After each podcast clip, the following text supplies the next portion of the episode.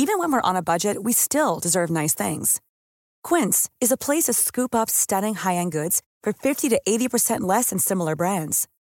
They have buttery soft cashmere sweaters starting at $50, luxurious Italian leather bags, and so much more. Plus, Quince only works with factories that use safe, ethical, and responsible manufacturing. Get the high-end goods you'll love without the high price tag with Quince. Go to quince.com/style for free shipping and 365-day returns.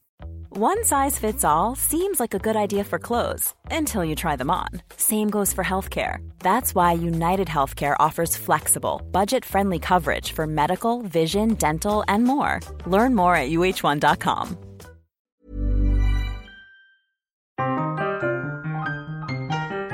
Hi, I'm Derek O'Reilly, and for over 30 years I've been a licensed London taxi driver.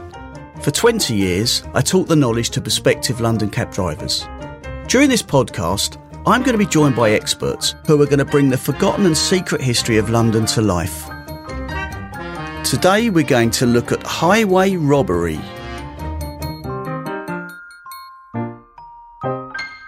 Hi, today I'm joined by a very interesting person.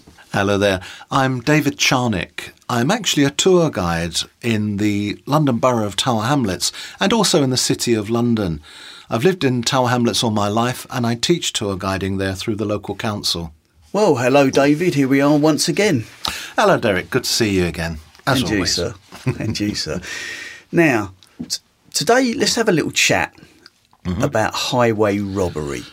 Now, I know we still use that term today, um, but I suppose it's used more as a, as a, a laugh, uh, you know, she's committed highway robbery kind of thing.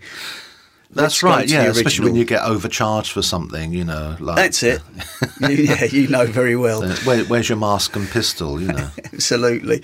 So let's talk about, particularly in the East End, highway robbery um, and the definitions, because of course it didn't necessarily mean um, on a coach or whatever, did it? That's right. We've got the image of the highwayman, you know, the dandy highwayman with his tricorn hat, you know, and his little black mask on his horse and holding up the coach. And highway robbery had to be committed on the highway. So, in other words, the roads between uh, towns and cities and so on. Except in London, funnily enough.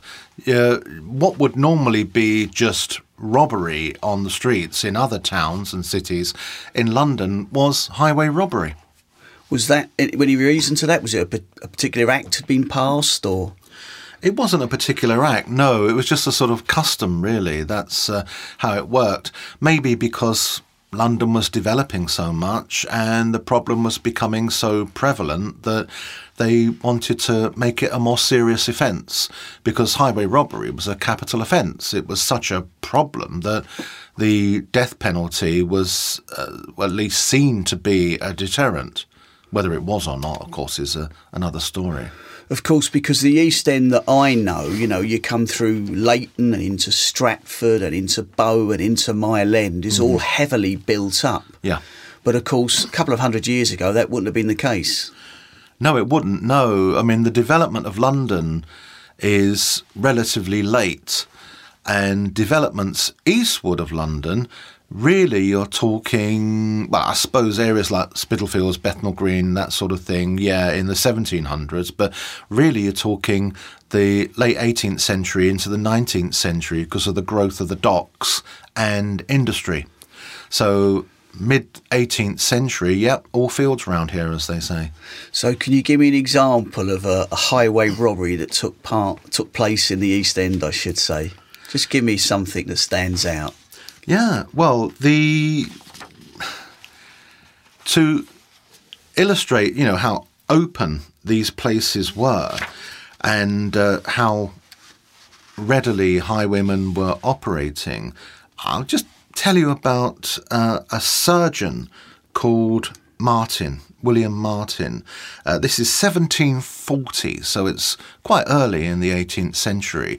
And he was confronted by a pistol wielding soldier or ex soldier in the open as he travelled from Bethnal Green to Old Ford. And so he was uh, trotting along in a chaise, which is like a little sort of carriage uh, pulled by a horse, obviously.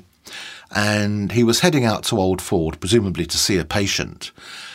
And as he was going along, he's got open fields around him. Uh, in the distance, there's a group of people planting peas in a field, but apart from that, no one. And this man stepped out into the road with a pistol. And he's George White. He's an old soldier, but um, mainly he's very poor.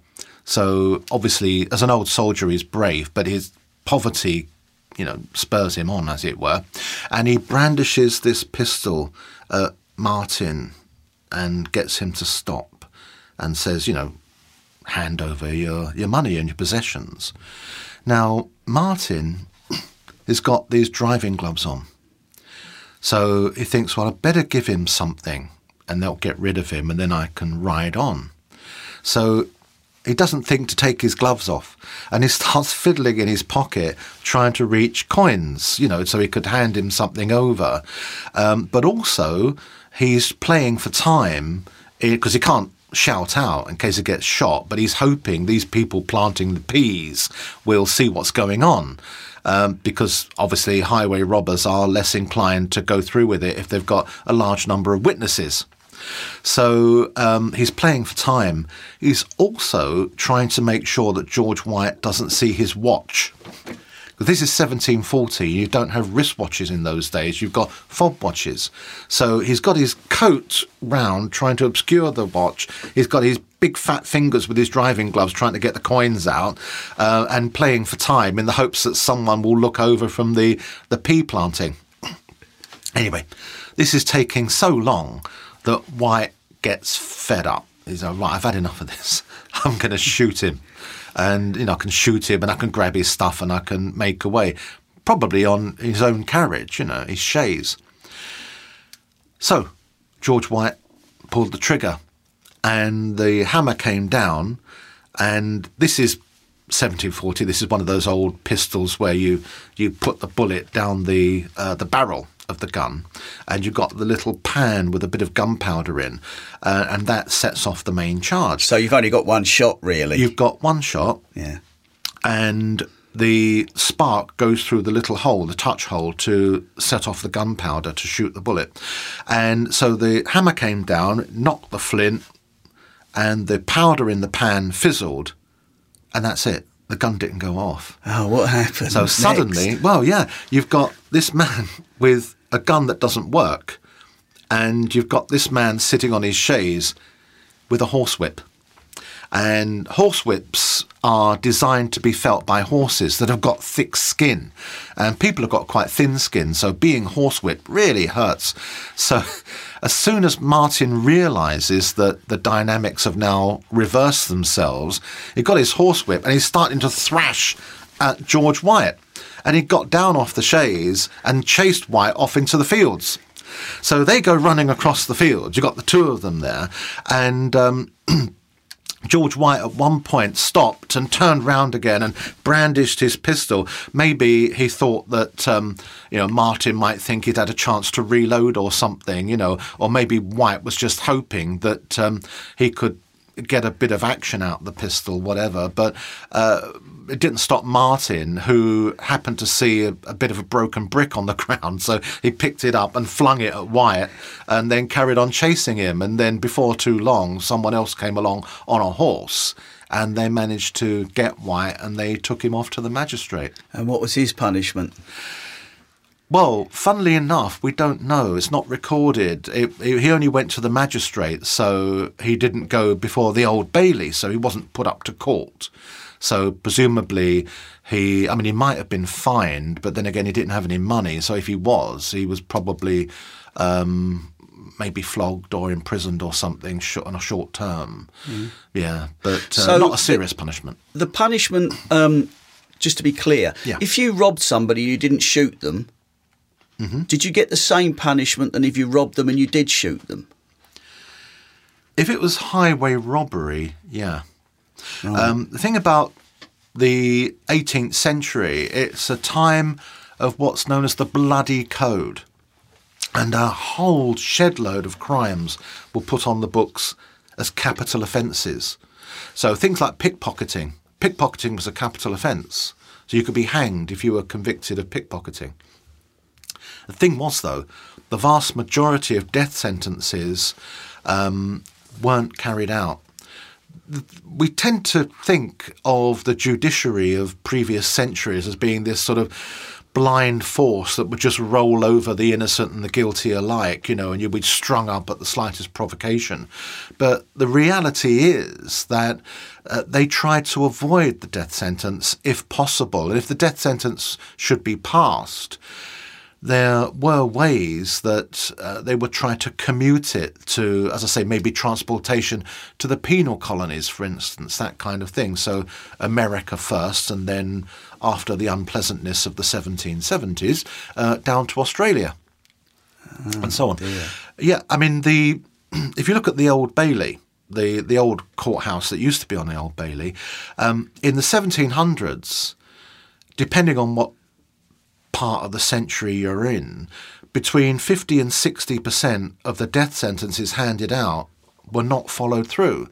They were either commuted to something else or pardoned completely. Well, it's interesting because the general assumption is that, uh, you know, you were sent before the beak and that was it. Oh, yeah. Yeah. I mean, but then again, like a lot of popular perceptions, they they're really something that has come about over time. Yeah, you know? no, absolutely, definitely. Mm. Now, going back to highway robbery, um, again, my perception, it was always done by a, a, a, man on a horse robbing a coach. But of course, there would have been street robberies going on um, within more urban areas. All the time. Um, in the West End, well, the developing West End, because you know the 1600s, 1700s, you start getting the West End coming into being. And so you've got developers who are putting out streets of houses for affluent tenants. But in the East End, you've got brewers, other tradesmen, that kind of thing. You've got businessmen. Uh, you've got, especially as you go into the late 18th century, you're starting to get rich merchants in, eh, well, mid, early to mid 1700s. You've got places like Limehouse, which have rich merchants living there in Wapping, but they go downriver to Poplar with the coming of the docks and so on. So there were affluent people around. They just weren't um, sort of particularly socially high. David, tell me another interesting story about highway robbery in East London. Well, one of the things about highway robbery is how young some of the people could be who did it. And this is certainly the case for a man called uh, Peter Conway, who was up on three charges of highway robbery. Um, the first time, the first two charges, they were uh, for robberies committed in December 1769. And then in 1770, he was up for murder, uh, which was consequent on a highway robbery. Right. The first two cases, he actually got off. He was part of a gang, but he wasn't convicted of actually causing the um, the actual robberies. So he got deaths. off on the murder case as well. The first two, um, he wasn't deemed to have been uh, to blame. Okay. They, I mean, laws of joint enterprise would apply today. You know, that if you're part of the gang, you're responsible whether or not you pull the trigger or what have you. Um, but uh, he managed to get off the first two charges of highway robbery, but other members of the gang didn't. They right. were hanged. Okay. But um, Peter Conway, as I say, was about 20 at the time. So did he carry on with his so called trade? Well, the thing was, he seems to have enjoyed it. And so he created his own gang. So it was a, a gang of four. There was him, uh, there was a man called uh, Richardson, a man called Jackson, and a man called Fox. And they were all about 20. And they decided to go out uh, on the spree and commit some robberies. So this is May 1770 and they went down to a place called Prince's Square. Now, Prince's Square doesn't exist anymore. It's down Shadwell Way, uh, not too far from Wilton's Music Hall. It's called Swedenborg Gardens now. Yeah, yeah, I know the area well. Yeah, so just off the highway, or Ratcliffe Highway as it yeah. used to be. And it was laid out in the 1720s for Swedish timber merchants because you had Wellclose Square nearby. It was laid out in the 1680s for Danish Norwegian timber merchants who were selling timber to help with the rebuilding of London after the Great Fire of 1666. Anyway, they went to a shop, the gang, a man called Dunn.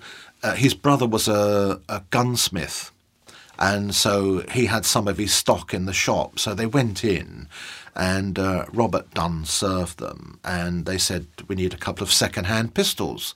So he sold them a couple of horse pistols. Um, which incidentally are big pistols that you use from a horse as opposed to ones for shooting horses. Right, again, glad you made that clear. So anyway, they got their pistols and uh, and they went off on a spree of drinking for a, a, day or so, and then later they decided to set out and actually hold someone up.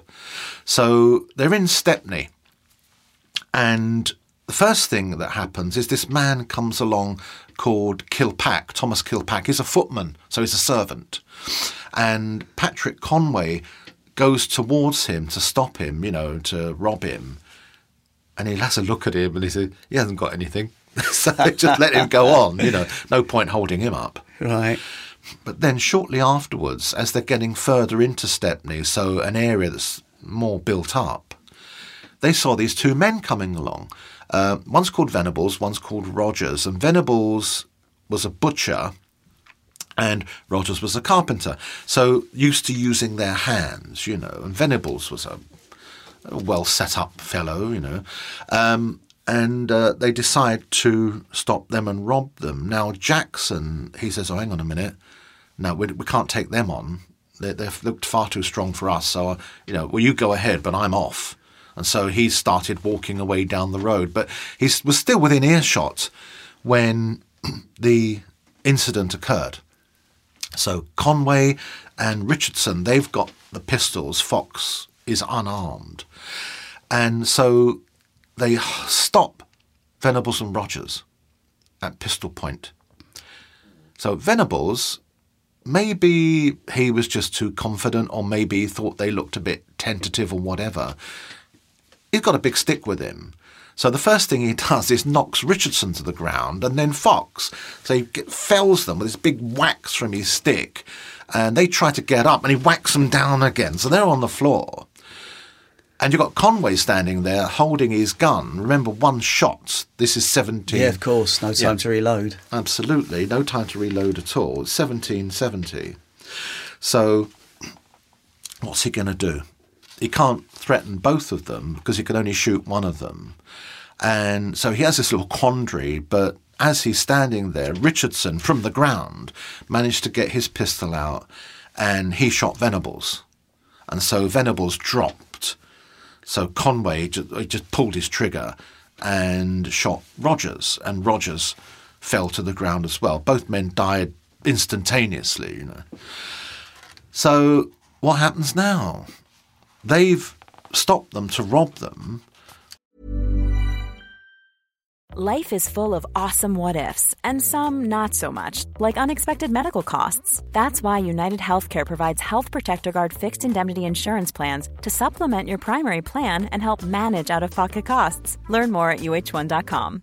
Ready to pop the question? The jewelers at Bluenile.com have got sparkle down to a science with beautiful lab grown diamonds worthy of your most brilliant moments. Their lab grown diamonds are independently graded and guaranteed identical to natural diamonds, and they're ready to ship to your door. Go to Bluenile.com and use promo code LISTEN to get $50 off your purchase of $500 or more. That's code LISTEN at Bluenile.com for $50 off. Bluenile.com code LISTEN. Wow! Nice! Yeah!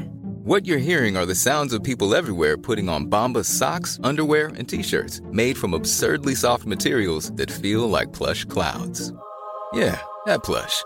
And the best part? For every item you purchase, Bombas donates another to someone facing homelessness. Bombas. Big comfort for everyone. Go to bombas.com slash ACAST and use code ACAST for 20% off your first purchase. That's bombas.com slash ACAST, code ACAST. Hey, it's Paige DeSorbo from Giggly Squad. High quality fashion without the price tag. Say hello to Quince. I'm snagging high-end essentials like cozy cashmere sweaters, sleek leather jackets, fine jewelry, and so much more. With Quince being 50 to 80% less than similar brands. And they partner with factories that prioritize safe, ethical, and responsible manufacturing. I love that. Luxury quality within reach. Go to quince.com slash style to get free shipping and 365 day returns on your next order. Quince.com slash style. But they're in a fairly built up area, and there's been two shots at night time when, you know, everything's quiet and the sound carries, and they think, we can't stop here. Someone will come to the window, someone will come to the door, whatever. So they just run. And Fox picks up a hat belonging to one of the victims. It's not specified which one. As they're running along, they're getting within sight of St Dunstan's Church, and he thinks, "Oh, hang on a minute, this is this is incriminating evidence." So he flung it into a field, and off they went. And then they again went on a drinking spree around the, the Stepney area down to uh, Wapping and so on, and then heading upriver to the city, to Billingsgate. And that was that for a couple of days.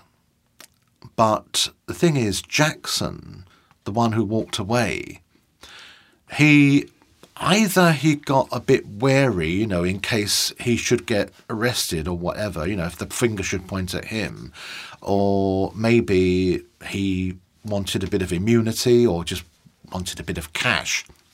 But he uh, went to the authorities and he handed himself in as an information. Now, this is what these days we would call turning Queen's evidence. In other words, you give information in exchange for immunity. Or in the East End, a grass. A grass, yeah. a deal. Um, anyway, so in exchange for immunity and a hundred pound, that's a decent sum Yeah. of money in 1770. Definitely. Yeah, he revealed all. He spilled every bean in the can, and so Richardson and Conway were arrested for highway robbery and murder. Now the thing is that um, Fox hadn't actually been involved in hurting anyone. All he'd done was to get clubbed down on the floor and then to pick up a hat which he threw away. So uh, it seems that no action was taken against Fox. But uh, Conway and Richardson, that was very different. They'd shot these men dead. And so they were up for murder and they were hanged. Now, this is a time when if you were hanged for murder, either your body would be handed over to the medical colleges for dissection, you know, for the medical students to practice, or you would be hung up in chains as a warning to the others. And that's what happened to Conway and Richardson. They were taken to Bow Common. I know one it of- well. Yep. Well, you know Bow Common Lane Oh, yeah, because the common yeah. isn't there anymore. It's one of these traditional East End open spaces Yeah. that no longer survive, and uh, and the bodies were hung up uh, presumably in gibbets, you know, the sort of body-shaped cages, so that um, when they started falling apart, you know, they, they wouldn't uh, fall apart too quickly. And people sort of flocked to see them. I mean, the idea was this was supposed to be a deterrent. But people came along, oh, yeah, there they are. Ooh, these are the robbers. Ooh. and at one point, they had a little fair there, you know.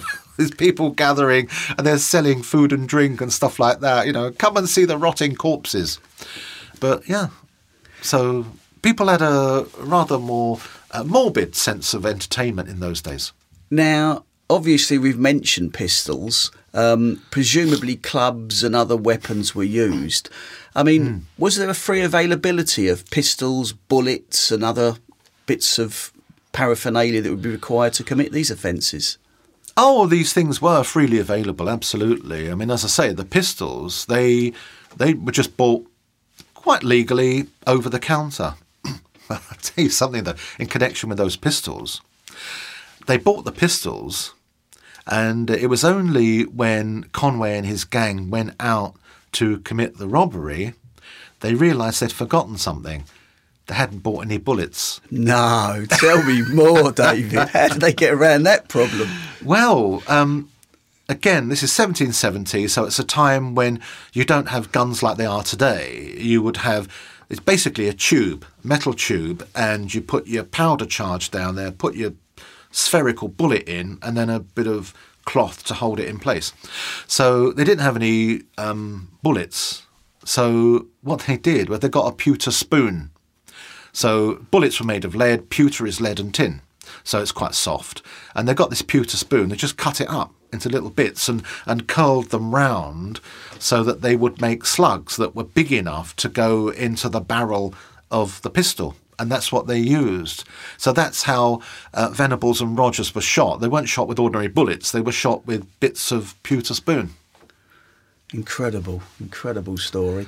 Now, what would have brought about or brought the end of sort of highway robbery. I mean, it actually hasn't ended because let's be fair, there's still muggings and street crime committed today.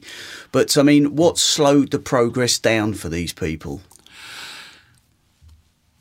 Just increased uh, law enforcement, really. Um, you get, of course, in 1829, the establishment of the Metropolitan Police by Sir Robert Peel, who was the Home Secretary at the time. And he didn't just say we need a police force. He laid out, you know, how a police force should work. You know, patrols, that kind of thing, a proper structure. Uh, the whole metropolitan area was divided up into divisions, and each division had a letter and so on. And they had a local uh, hierarchy of authority and monitoring and so on. So uh, it was increasing policing basically that started slowing this down. Although, as you say, of course, violence on the streets never really stopped. It just sort of commuted, as it were, to a different form of robbery. And uh, the demise of sort of stagecoaches in favour of other modes of transport, I suppose this would have had an effect. Yeah. Stagecoaches were vulnerable on the highway. That was the thing. And uh, the idea of the, the highwayman holding up the stagecoach isn't a figment of our imagination or romanticism, it was real. But then in the 1840s, you get the railways, and the railways come in and they do away with stagecoach trade completely. By the 1850s, the only people driving a stagecoach are doing it as an equestrian sport. It's not done as a, a commercial enterprise anymore because the trains are there.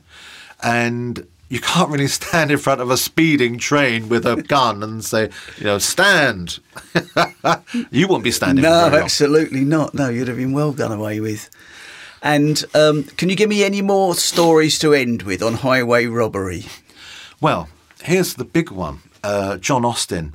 He was the last man to be hanged at Tyburn. He was hanged there in 1783. And he was from Bethnal Green and he was hanged for highway robbery and attempted murder of a man called John Spicer. Uh, this is a time when, as I mentioned, you get development to the west of the city, and development was creeping along to Tyburn. And Tyburn was a village by the River Tyburn. I mean, nowadays it's Marble Arch. It's yeah. well central to the to West London, but in those days it was a village. But it was being reached by London. And the last thing these developers wanted when they were putting out their terraces of nice Georgian houses for their nice uh, Georgian tenants was for public hangings to be taking place down the road with all these um, crowds of people jostling away pickpockets, people um, selling the confessions from the gallows that had actually been written the day before, and that kind of thing. Uh, so they had to stop hangings at Tyburn, and so they moved them to Newgate, Newgate Jail where the old Bailey stands now. That's why the road is wide at the top. The road was widened to allow the crowds to gather to watch the hangings outside the jail on Monday mornings. Okay, right. Yeah, Monday was hanging day. but John Austin, um, as I say, he was a highway robber from Bethnal Green. But um, what he did with John Spicer was was not typical because, say, the highway robber would normally just stop someone. You accost someone, you demand their money. But he went out to Ilford. You mentioned coming in from Essex. Well, he went to Ilford. He was at the Coach and Horses, one of the stagecoach inns. And that's where he met John Spicer. John Spicer was coming in from Grays.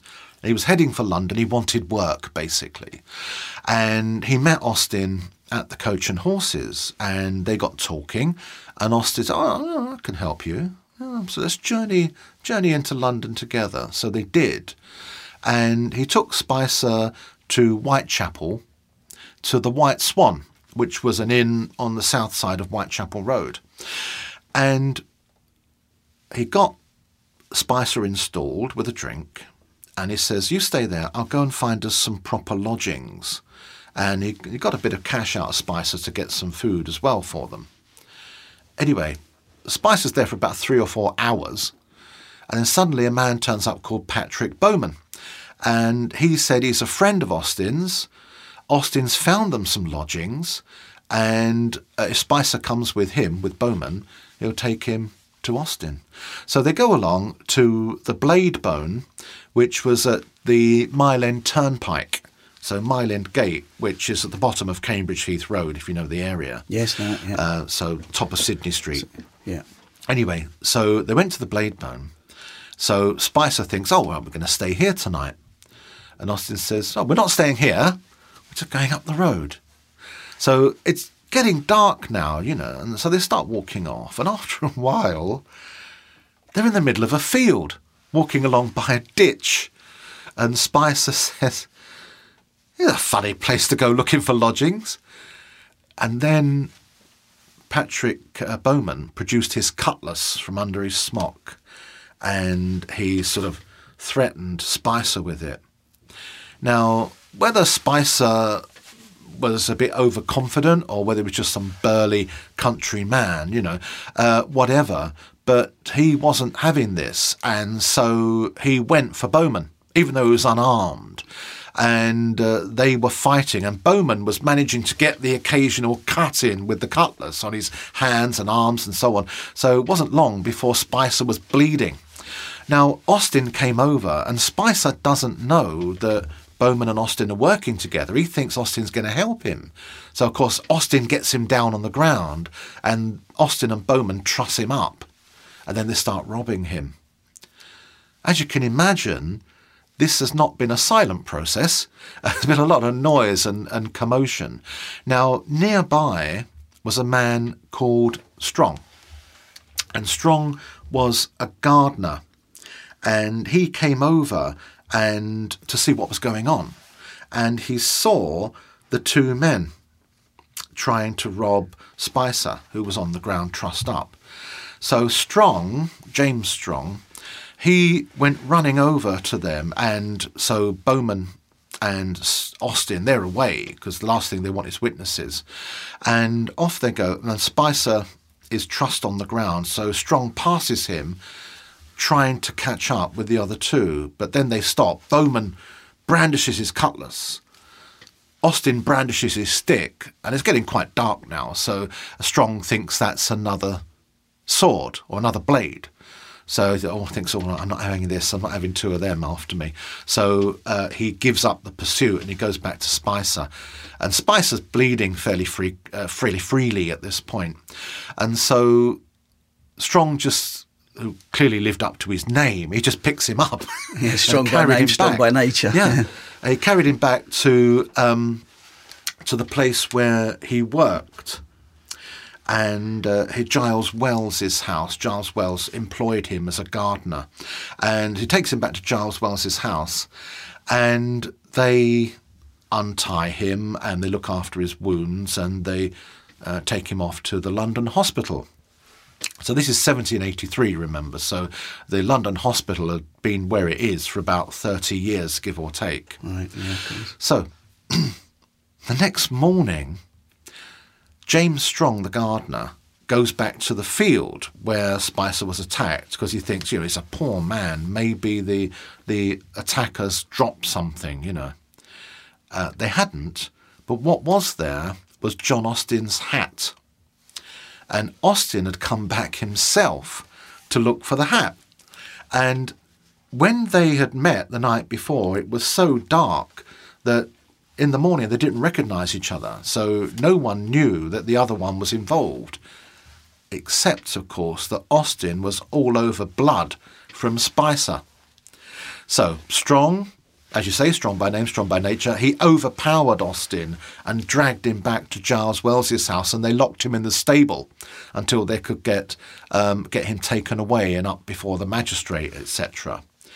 So Austin thinks, "Oh, hang on a minute, I've got some of Spicer's possessions. I've got his handkerchief and his stockings."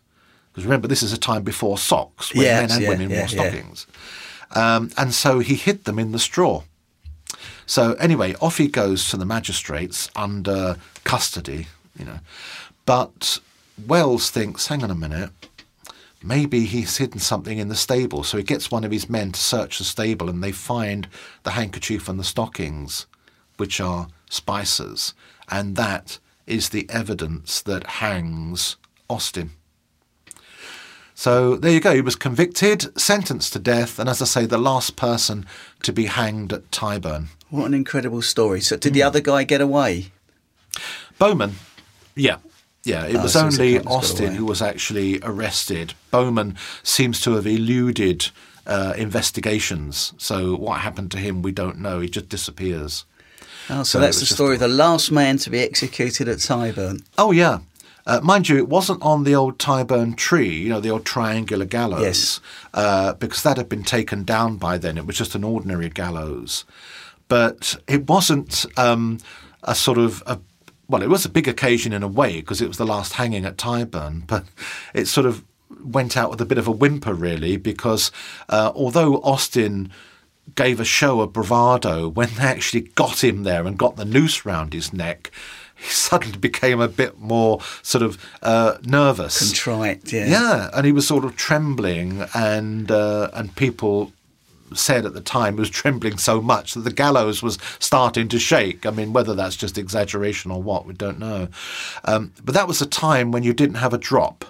You know, you didn't stand on the trapdoor and the trapdoor falls away and you drop. You had a drop of a couple of inches or so. So you died by strangulation, effectively. Yep. Yeah. You would have the noose round your neck and you would be in a cart and then they just drive the cart away. And so you drop a few inches and you effectively strangle, yeah. Um, the noose actually went round the back of his head. It wasn't on there properly and it took him 10 minutes to die. Uh, doing the Tyburn jig, as they called it. You know, the, the involuntary spasms of the body trying to breathe. Um, yeah, So, that's the end of Tyburn. Well, Yep. David, on that happy note, I suppose, uh, we'll say goodbye. Absolutely. Well, thanks very much. Thank you.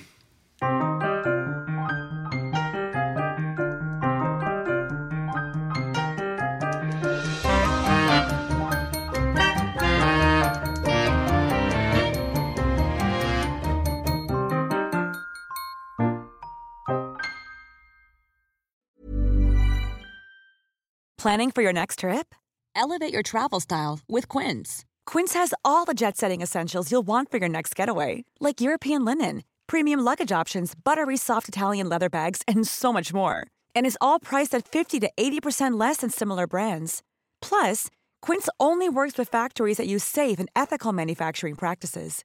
Pack your bags with high-quality essentials you'll be wearing for vacations to come with Quince. Go to quince.com slash pack for free shipping and 365-day returns.